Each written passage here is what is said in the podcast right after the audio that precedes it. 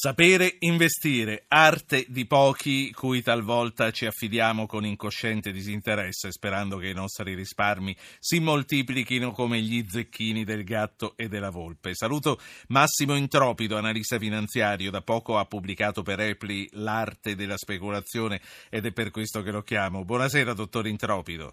Buonasera a lei, buonasera agli ascoltatori e grazie dell'invito. Grazie a lei. Dunque, la speculazione può essere un'arte, prendendo a prestito il titolo del suo libro. E di fatto lo è perché è un mestiere che ha certamente bisogno di una serie di conoscenze tecniche, ma poi ha bisogno anche di capacità di individuali, di intuizione, di rapidità di esecuzione e anche di senso della misura. Può sembrare strano detto eh, per un ambito come quello dei mercati finanziari dove alcuni guadagnano non milioni, miliardi di dollari, eppure anche loro devono avere il senso della misura eh, e quando lo si supera arrivano le famose crisi finanziarie a cui abbiamo assistito non molti anni fa. Quindi eh, lei più che un professionista è un artista. La ringrazio. Eh, per così poco, per carità. Devo, es- devo esserlo mio malgrado, nel senso che la forza, la, la, forza vera dello speculatore è proprio quella di non farsi trascinare da quello che fa la moltitudine e questo nel libro è scritto perché ce lo dicono da secoli gli speculatori giapponesi che speculavano ecco, sul riso. È qui, è qui, che voglio arrivare. Quali esperienze ha il Giappone nel campo della speculazione finanziaria? Tutto parte dal riso. Parte dal riso perché nel Giappone del XVIII secolo, che per intenderci eh, è un paese, un paese, simile all'Italia dei comuni, perché prima che fosse riunito proprio a, a, appena prima del 1700 sotto un unico shogunato era diviso in tante prefetture con tanti diciamo, capetti e tanti signori, aveva in comune l'utilizzo del riso sia come cibo sia come eh, moneta di scambio. Eh, venivano pagati i samurai, venivano, venivano, scambiate altre merci. Quindi il mercato del riso era al tempo stesso mercato delle materie prime, ma anche mercato monetario.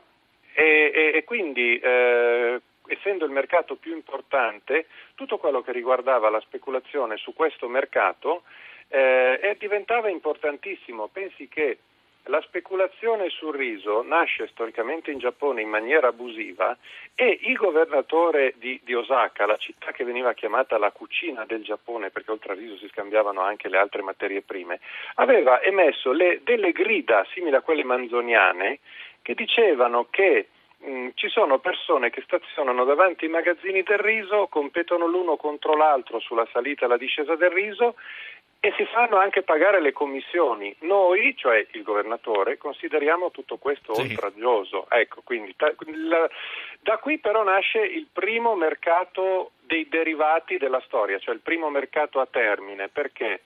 Perché eh, i mercanti depositavano il riso nei magazzini generali, si facevano ri- mm, dare le, le, ricevute di deposito, cosa che si fa tuttora, e facevano speculazione su queste ricevute senza mai toccare fisicamente il riso.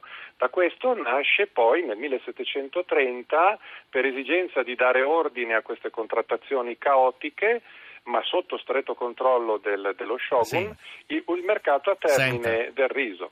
E dal passato, da quel passato lì, c'è qualcosa che si può imparare e che può andare bene anche oggi sui mercati attuali?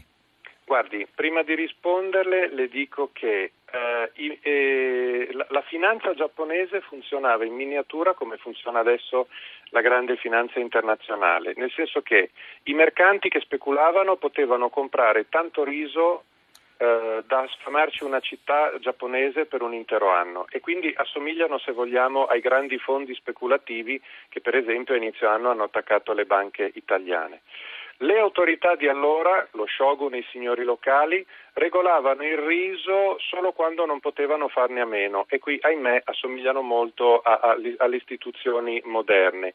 In più poi questi signori erano indebitati nei confronti dei mercanti, quindi ciascuno poteva mettere sotto pressione l'altro, esattamente come succede adesso, mercati contro autorità. Succedeva già allora. Detto questo, gli insegnamenti che ci arrivano dal passato sono, prima di tutto, non pensare che le tendenze di mercato, quindi rialzi o ribassi, durino eh, troppo a lungo, perché i mercati esagerano sempre, prima esagerano nel bene, poi esagerano nel male. È da qui che nasce la necessità di non seguire la massa, perché quando la tendenza arriva a un certo punto si è già andati oltre il vero valore eh, della cosa. Secondo, anche chi si comprava un'intera città di riso lo faceva poco per volta, quindi in, in, in, più volte si compra, in sì. più volte si vende. Questo è un errore Senta. che spesso gli, gli, gli, investitori commettono di investire troppo rapidamente.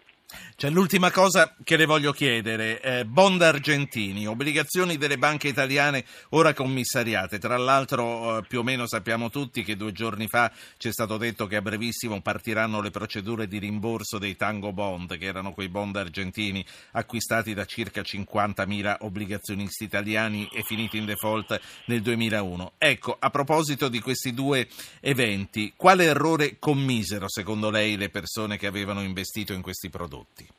Ma allora, eh, i bond argentini furono acquistati perché negli anni, eh, gli anni, finali, gli anni finali 90 in cui si capiva che l'Italia avrebbe partecipato all'euro fino dal primo, diciamo, da, dal primo, momento e quindi i rendimenti dei nostri titoli di Stato, che erano superiori al 10%, iniziarono a scendere e questo era un buon segno molti risparmiatori però erano abituati ad alti rendimenti e quindi si spostarono sui rendimenti che, più alti, che erano appunto quelli dei bond argentini e quindi diciamo che l'errore fu di insistere su un alto rendimento senza rendersi conto che questo aveva, avrebbe innalzato il rischio. Quindi conoscevano, eh, ci dobbiamo aspettare che loro eh, conoscessero il rischio che, che, correvano in quell'occasione, che fosse veramente un po' come dare eh, gli zecchini al gatto e la volpe.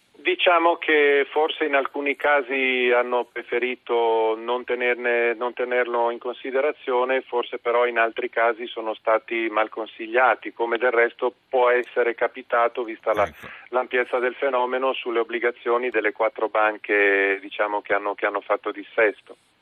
Io qui eh, la saluto, le volevo chiedere anche che cosa sono le candele giapponesi, ma me lo leggerò nel libro, a meno che non me lo dica in un mezzo secondo. Sono un modo di rappresentare l'andamento dei prezzi che praticamente riempie il grafico di colori neri quando il, quando il prezzo scende e di, e di, bianco quando il mercato sale, dando così l'impressione del peso quando il mercato scende, della leggerezza quando il prezzo sale e diventano, a differenza dei grafici occidentali, molto più facili da leggere, una sorta di spartito del mercato e aiutano meglio a capire appunto cosa pensano gli operatori al di là dei prezzi che vengono sono segnati. L'arte della speculazione, Epli, editore, Massimo Intropido, l'ha scritto lui, analista finanziario e la saluto. Grazie dottor Intropido. Grazie a tutti voi e buona serata.